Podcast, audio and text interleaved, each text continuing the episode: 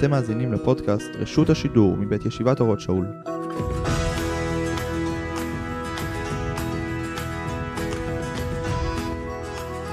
שלום לכולם, שלום לרב יובל שרלו, שלום למאזינים, אני אלון שפירא.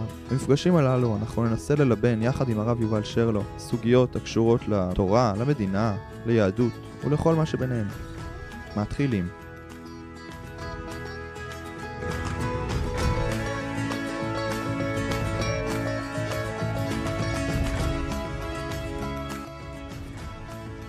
שלום לכולם, שלום לרב. אנחנו uh, בפודקאסט רשות השידור מבית ישיבת אורות שאול, ורציתי לשאול, uh, בשנים האחרונות אנחנו מתמודדים, יהיו כאלה שיקראו לזה משבר מנהיגות, uh, ברצף של הרבה סבבי בחירות, ועוד הרבה חיכוכים בין קבוצות, גם בהנהגה במדינה, וזה התבטא ביתר חריפות עצם זה שהתפרצה המלחמה, וגם יהיו כאלה שבהתמודדות איתה, בשבועות הראשונים, התלונות נשמעות מכל הכיוונים כלפי שני הצדדים, והייתי שמח לשאול את הרב, איך הוא רואה את זה? מה, האם זה משהו שבאמת, מה קרה בשנים האחרונות?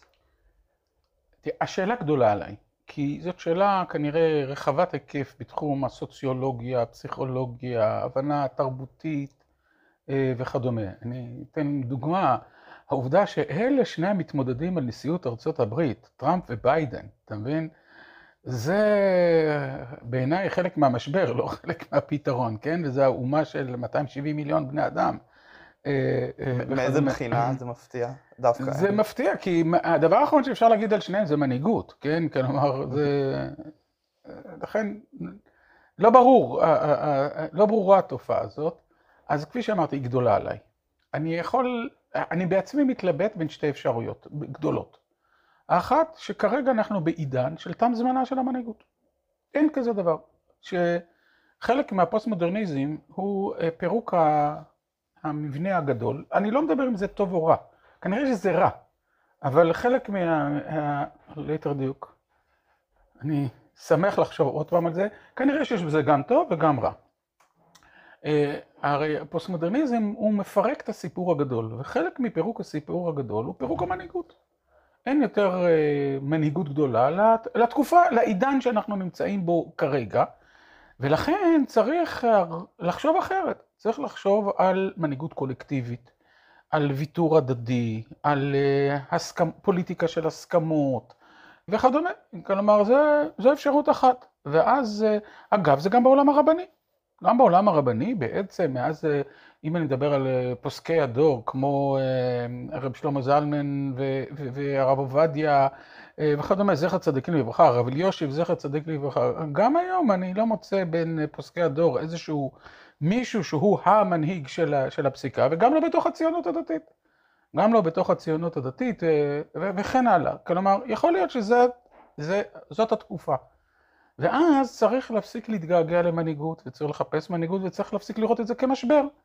אלא צריך לראות את זה כמצב נתון, וצריך בכלל לשנות את הפרדיגמות, ובעיקר לפרדיגמה קולקטיבית. אני מכיר אותה היטב מהתחום האתי. בתחום האתי יש ועדה אתית, רב דיסציפלינרית, רב תחומית, שיושבת ומגבשת ההצעות ביחד, ואין בשום ועדה אתית שאני יושב אין מנהיג, כן? יש אה, בהחלט אה, קולקטיב יפה שמקבל אה, הנהגה בהסכמה, בתמיכה הדדית, בגיבוי הדדית, צריך, צריך לבנות את הפרדיגמה המתאימה לזה. זו אפשרות אחת. ואם זה ככה, זה לא מטריד אותי, להפך, זו, זאת התקופה.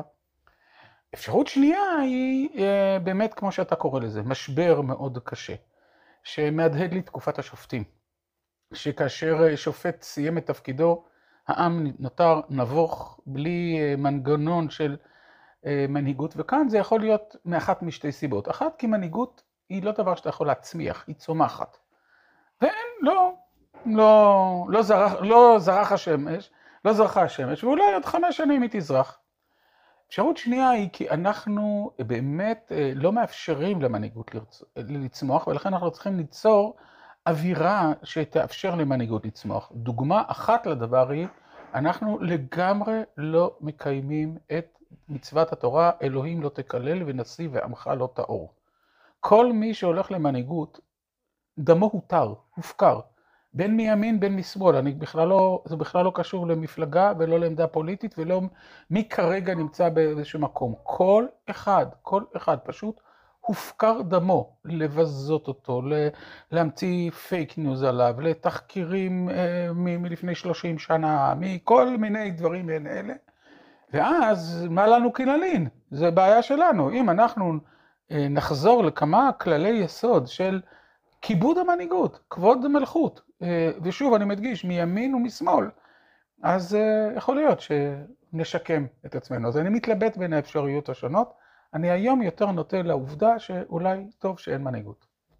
אז אני בעצם מסכם, מנסה לסכם את מה שהרב אמר, בעצם יש איזה שתי אפשרויות עקרוניות להסתכל על התופעה הזאת, של ירידת המנהיגות, או שזה חלק מתופעה רחבה, חיובית בסך הכל, אה, בחלקים ממנה, של הפוסט-מודרנה, של פירוק אה, המודלים השונים, או שבעצם אפשרות שנייה שזה דווקא כן דבר שלילי ואיזשהו משבר, ואז מה שאנחנו צריכים לעשות זה אה, לקרוא לתיקון שלו על ידי זה שאנחנו בעצם כן נחזיר את המנהיגות. לאפשר את צמיחתה. לאפשר את צמיחתה. אתה לא יכול להחזיר מנהיגות, לאפשר את צמיחתה. והאם יש איזה שהן קריאות שלנו אה, למנהיגים, ש... זאת אומרת, מה אנחנו בעצם יכולים לעשות מעבר ללא להשמיץ בעצמנו ולמצוא דברים ישנים, אה, שכמו שהרב אמר. הקריאה שלי היא כבר 20 שנה כזו. הקריאה שלי היא עוד מימי זבולון אורלב. אה, הוא גם אימץ את הכותרת הזאת שנתתי פעם, זאת שהיה מאמרים בהצופה, אז אתה מבין ממתי זה? אה, פוליטיקה של הסכמות. זאת אומרת, זה סוג אחר של פוליטיקה.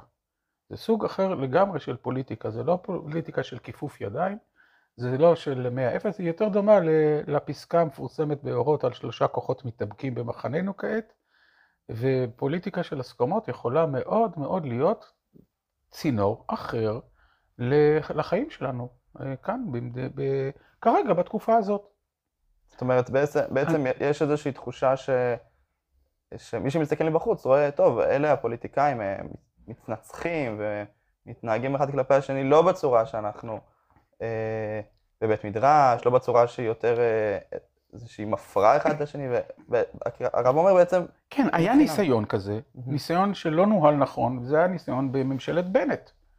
זה היה הרעיון שעמד אה, בהקמתה, כאשר השותפים אמרו, אה, אנחנו נוריד את חילוקי הדעות ה, ה, אה, של, הביוח, של דברים שאנחנו לא יכולים להגיע אליהם להסכמה, ונתרכז בשאלת איראן, כלכלה, לא זוכר משהו כזה, במרכז, והיא תפקדה עד העברת התקציב הראשונה, באמת היא תפקדה.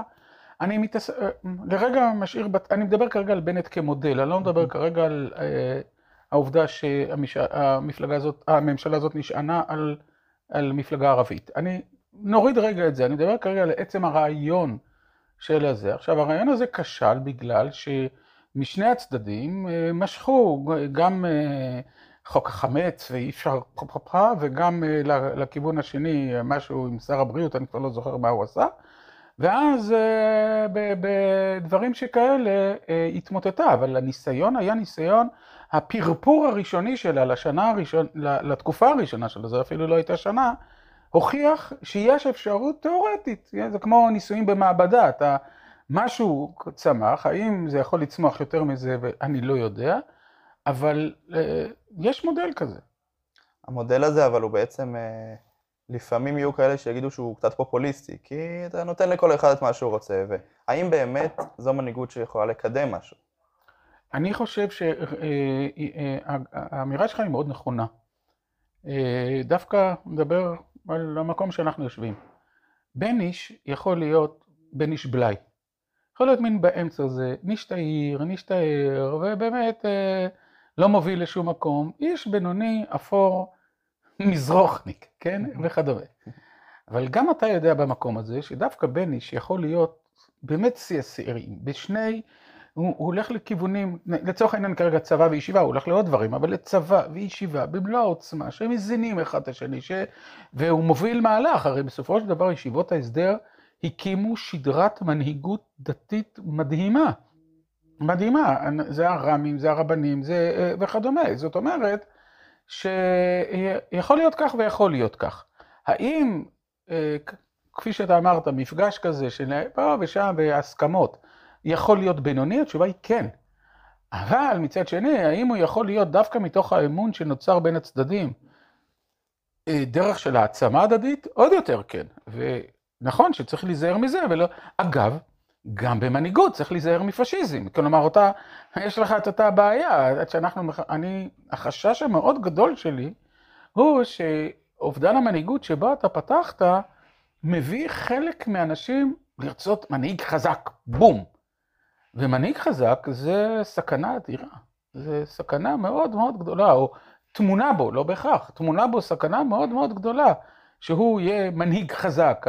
ראינו, אריק שרון מנהיג חזק ועשה את ההתנתקות, אז כלומר התמונה היא תמונה אה, שלהיזהר צריך, בין אם אתה בוחר בשיבה למנהיגות ובין אם אתה בוחר בפוליטיקה של הסכמות.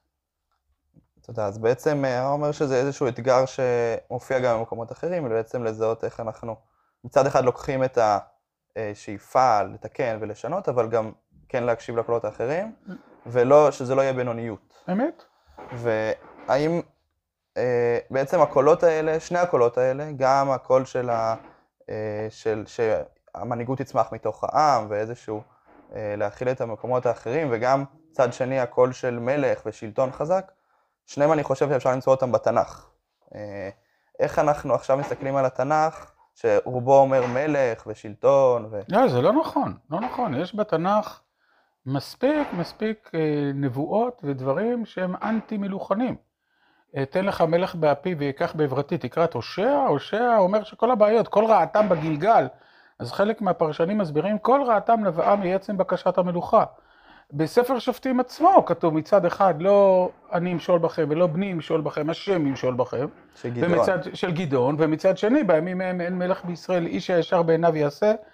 אה, סבא שלך אה, היה מגלגל אותך עכשיו מכל המדרגות, נכון? הוא היה, הרי הוא כתב ספר או, על האנרכיה, ב, שהיהדות היא אנרכיסטית במהותה. עכשיו אני לא מסכים איתו, אני חושב שהוא הלך הרבה יותר רחוק ממה שבאמת כתוב.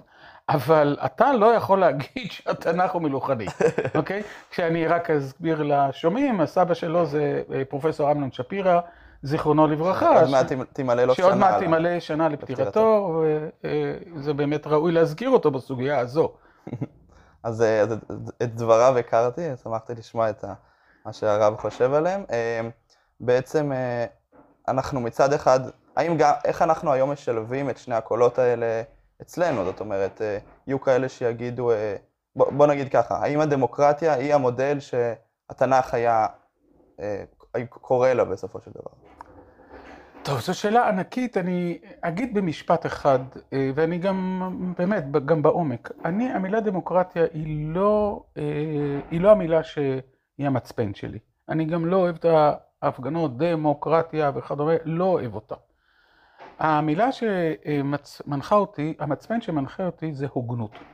כלומר, שלטון הגון, שנותן הנגשה ראויה לכל הצדדים וכדומה. עכשיו, נכון הוא שמבחינה מעשית, הסיכוי של הדמוקרטיה לנהל שלטון הגון היא הכי גדולה. אז לכן אני תומך ברעיון הדמוקרטי. אבל אה, במדינות המפרץ,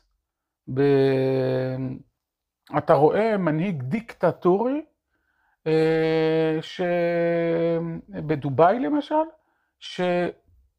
שהחיים לאזרחים טובים, והחירות והחופש והזה הם טובים, אוקיי?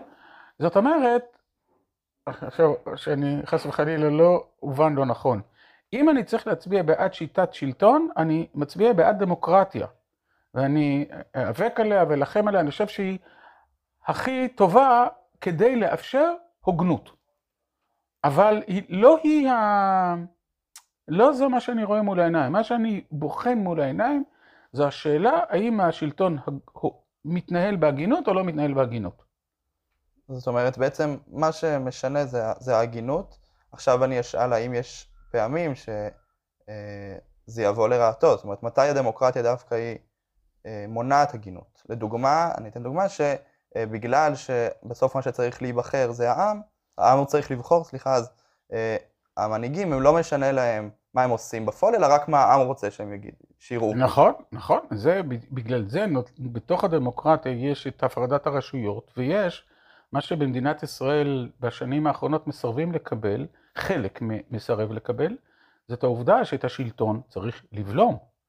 תפקיד בית המשפט העליון ברמה העקרונית איננו לשרת את השלטון. אנשים באמת אומרים, אנחנו רוצים ש... אנחנו נבחר את בית המשפט העליון, כלומר שהרוב יבחר את בית המשפט העליון, כי בית המשפט העליון צריך להתאים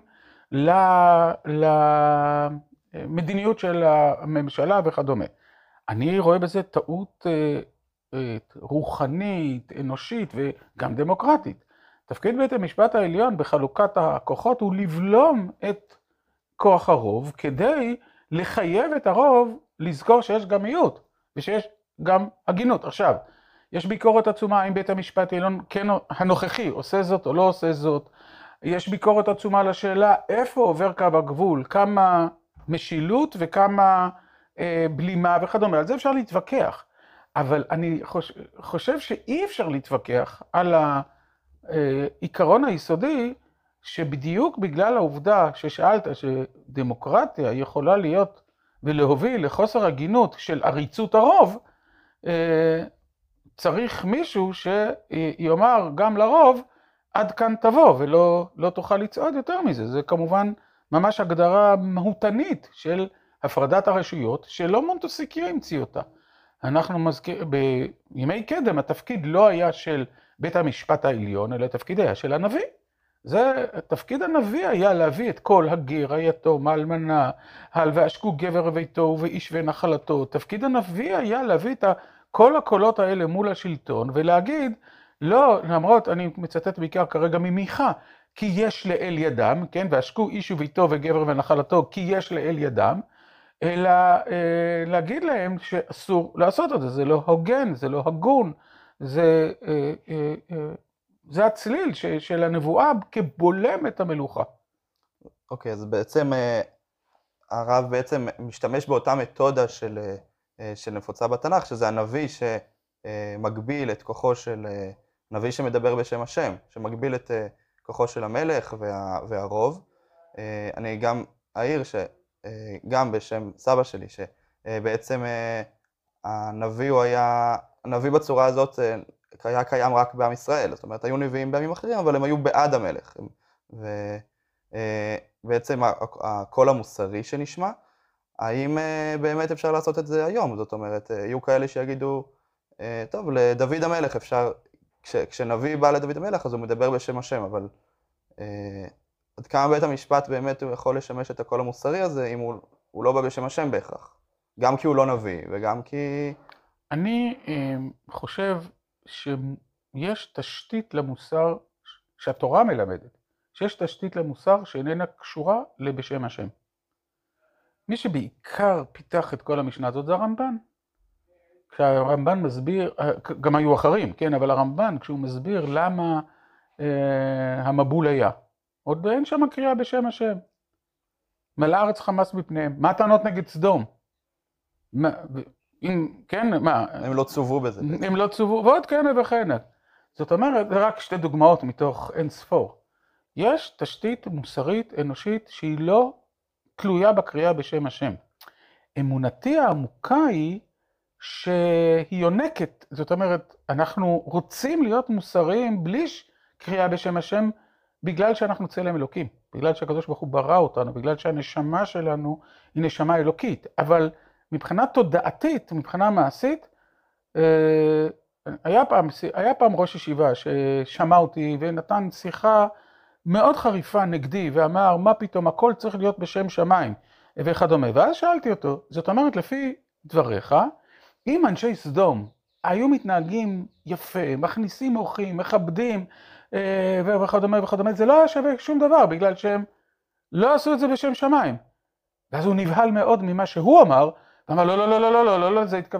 לא לזה התכוונתי. כלומר, יש חשיבות לקריאה בשם השם, יש חשיבות לקומות גבוהות יותר מהמוסר הטבעי והנשי, יש לשם השם ממש תפקיד מאוד מאוד חשוב, ממש בעוד כמה שבועות עומד לצאת ספרי החדש על הנושא הזה, על שאלת המוסר ומקומו, ועל התשתית המוסרית הכלל עולמית בעיני התורה, ועל הקומות הגבוהות יותר. אבל אה, יש, לכן אני לא, אני לא מקבל את מה שאתה אומר, אני חושב שבית משפט עליון הגון, שפועל לא מכוח שם השם, אבל גם לא מכוח אג'נדה, אלא פועל באמת מכוח בקשת ההגינות, יכול לתפקד בינתיים, גם אה, בלי שם השם, ויהיו קומות גבוהות יותר שהוא לא יגיע אליהן. אז uh, תודה. אז בעצם בעניין העמדה המוסרית של, של מי שמבקר את השלטון, בעצם, כן, זה קיים כמו שזה היה קיים בימי התנ"ך, בצורה מסוימת זה קיים גם היום, נכון. גם כשאין קול השם. Uh, עכשיו השאלה שלי לגבי באמת התפקיד של, אחד התפקידים של הנביא, uh, שאנחנו מוצאים עם הסיפור של uh, דוד ואוריה, דוד ובת שבע, או שאול, חטא שאול עם עמלק. Uh, רואים בעצם שהנביא גם יודע להגיד מתי החטא של השליט, של המלך, הוא מספיק גדול בשביל שהוא לא ימשיך לשלוט, כמו במקרה של שאול, ומתי הוא, הוא אומר אה, אה, נתן, נכון? נתן אומר אה, השם שמע צליחתך ונתכפרת. האם בעניין חטאים או עבירות או דברים כאלה שקורים היום, איך אנחנו יודעים, ל- איך המנהיג יודע מתי הוא צריך להפסיק איזה שהם עבירות, ומתי הוא יכול להמשיך והסליחה שלו מספיקה, מה, מה הקו המנחה? אני רוצה קודם כל לדייק כמה דברים ממה שאמרת. ראשית, אני חושב שהתנ"ך לא בוחן איזה חטא יותר גדול. אני יודע שהרבה מנסים לטעון בין דוד לשאול, ששאול זה חטא ממלכתי ודוד זה חטא אישי, ולכן הוא חטא פחות חמור. אני חושב שזו פרשנות לא נכונה של התנ"ך, והחטא... המ- הפוך, שדוד הוא... לא, לא, לא, לא טעיתי, לא טעיתי. ששאול הוא חטא ממלכתי, כי הוא לא אה. שמע בקול השם, ודוד זה חטא אישי של התפתות אחרי אישה או משהו כזה. זה, לדעתי זו פרשנות מאוד מאוד לא נכונה. אה, החטא של דוד הוא סופר ממלכתי, סופר ממלכתי, ו- והתנ"ך לדעתי לא מסתכל על עומק החטא. על מה הוא כן מסתכל? על התשובה. זה חז"ל כתבו כל כך הרבה פעמים, כן? שאצל שאול לא רק שלא הייתה תשובה, אלא הייתה אליפות העולם בהטלת אחריות. קודם כל, שזה לא קרה, הקימותי דבר השם. לאחר מכן, הבאתי, עשיתי משהו טוב, הבאתי את זה לזה. לאחר מכן, אשר חמל העם, לא, כן, ועוד כהנה וכהנה. לעומת זאת, דוד קיבל עליו בראש ובראשונה את הדין, ובשום מקום לא כתוב בתנ"ך, כאשר אה, דוד אומר, חטאתי להשם, ויאמר נתן, אינך אלא טועה. כן, אין כזה, אין כזה שום דבר שכתוב בתנ"ך, להפך, אוקיי? עכשיו, השאלה היא האם בימינו יכולה להיות מקבילה למושג תשובה. אה, אנחנו לא מכירים כזה דבר. מערכת השיפוט, מערכת הזה, אם אתה שם לב, אנחנו לא מכירים בכלל במושג תשובה, אנחנו לא מכירים דרישה לתשובה, אנחנו לא מכירים בחינה של תשובה, אני יכול להסביר גם למה, אה, ובמשך, אה, הדבר היחידי שאנחנו מוצאים זה תקופת זמן שהוא לא יוכל, שבע שנים, ארבע עשרה שנים שהוא לא יוכל לכהן, שאני חושב שהיא באמת, זה האתגר הגדול שלנו. האם יש אפשרות ליצור מקבילה למושג תשובה?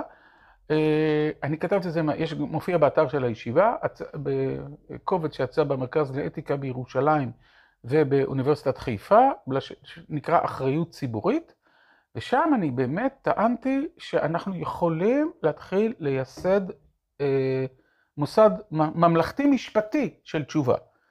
תנאי הכי ראשון לחזרת מנהיג למקומו זה שהוא יודע שהוא טעה. זה, בלי זה בכלל, לא אם יעברו שבע שנים, 14, 21 שנים או 70 שנה אם הוא מנהיג צעיר. זה בלתי רלוונטי לחלוטין. קודם כל הוא צריך להגיד, ושם מניתי אה, מהלך שניתן לממש אותו גם בשפה נקרא לזה חילונית, כלומר בלי הקדוש ברוך הוא מהלך של תשובה ותיקון, לאור המקורות הדתיים אה, שלנו, אני לא אפרוס אותו כרגע, אבל זה שני התיקונים שרציתי לעשות. רציתי לעשות תיקון, א', זה לא גודל החטא, אוקיי? וב', זה לא, אה, אה, זה שאלה האם יש לנו את היכולת לעשות תרגום למושג התשובה אה, גם למערכת המשפטית הממלכתית. אז בעצם, אם נחזור לשאלה שלי, אז התשובה היא שכן, שיש אפשרות למסד איזשהו, גם אם אנשים, מנהיגים יעשו איזה שהן עבירות, כלשהן, לא, או אולי אה, כל עבירה הרב? כמה, עד כמה? אז זה, זה, יש משקל מסוים לג- לגודל העבירה, אבל אני יותר קרוב לכל עבירה מאשר ל... מאשר ל... אה, ש-. לשום עבירה. כן. לא, חלק אה. אני מעדיף, אבל לש-. כן. אז בעצם, אז יש מקום לתשובה ולתיקון, שזה נעשה בדרך הנכונה, כמו שאמר שמוצג ב- באתר של הישיבה. אה, עכשיו השאלה שלי זה עד כמה, זאת אומרת, עכשיו במידה שבאמת זה ייעשה, עד כמה, אה, איך אפשר לבקש את הסלחנות הזאת מהעם? זאת אומרת, בסופו של דבר, התשובה, עצם המושג תשובה הוא מושג שאפשר להבין אולי איך הקדוש ברוך הוא מקבל אותו, אבל עד כמה אני יכול באמת לסלוח זה קשה. זה קשה, הרי אותו דוד המלך, חז"ל מתארים שהעבדים שלו כל הזמן עקצו אותו, כל הזמן בזו לו, עד שהוא אמר שנוח לו לאדם שיחשדו אותו על ספק אשת איש ואל ילבין פני חברו ברבים. דוד המלך באמת סבל מזה, והעם תמיד עקץ אותו, או לפחות העבדים, עוד פעם ועוד פעם ועוד פעם, לדעתי כולל בהצעה של לקראת מותו עם האישה השונמית, שזה סוג מסוים של עקיצה, ככה אתה מתחמם. ועוד כהנה וכהנה, זה באמת אה, דבר קשה אה, מאוד. מצד שני, אני כן מאמין ש... בואו נסתכל להבדיל, זה לא אותו דבר, אבל בקטן. אני חושב שלמרות הכישלון הענק של הרמטכ"ל בשמחת תורה של אה, השנה, השנה באחריותו, אני חושב שיש אמון גובה, ענק של העם בו כ- כאשר הוא מנהל את המלחמה עכשיו, הרבה בגלל שהוא אמר שאני אתפטר, הרי בגלל, כן, שאני, בהרבה, בהרבה מכל מיני סיבות, כן? כלומר, אתה רואה שכן ניתן, כן ניתן לעשות את זה, מאוד תלוי גם בשאלת טיב השיח. האם זה שיח של מתקן או שיח, שיח של, שיח של אה, אה, מתעלם, מדחיק, אה, בז וכדומה. אני אסיים בשאלה, איך מייצרים מנהיג? כי אנחנו רואים כל מיני מודלים, אני אגיד גם שהיום יש כל מיני תוכניות מנהיגות, וגם הרבה שינשינים אחרי תיכון, וכל מיני דיבור על אה, איך מנהיג צריך להיוולד.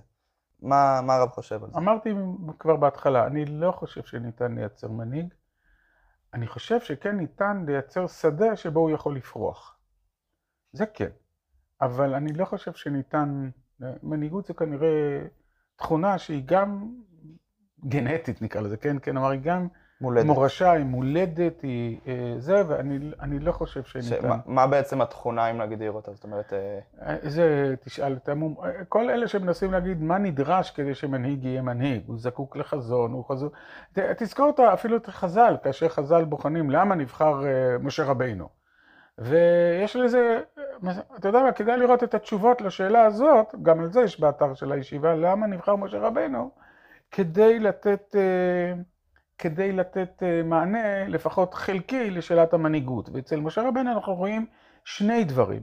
האחד זה קודם כל ההדגשה של חז"ל, שהעובדה שהוא רואה כל אחד ואחד, עם הגדי, כן, שברח ו- וכדומה, כלומר, אה, מישהו ש- שיש לו חמלה ואנושיות כלפי הפרט, ומצד שני, אותו משה רבינו קם מעצמו והיכה איש מצרי, ואמר למה תכה רעך, כן? כלומר, אנחנו מוצאים כל מיני תכונות שקיימות.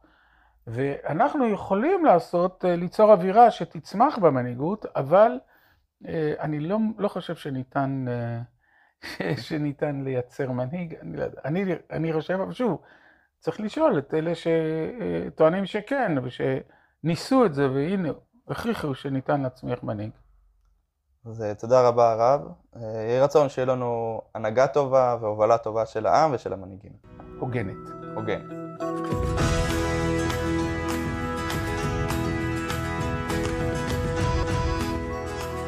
תודה שהאזנתם לרשות השידור, פודקאסט מבית ישיבת אורות שאול. תודה לרב יובל שרלו שהיה כאן כדי לענות על שאלותינו. אני אלון שפירא, תלמיד הישיבה. מוזמנים לבקר אותנו באתר הישיבה או בערוץ היוטיוב של הישיבה. נתראה בפרק הבא.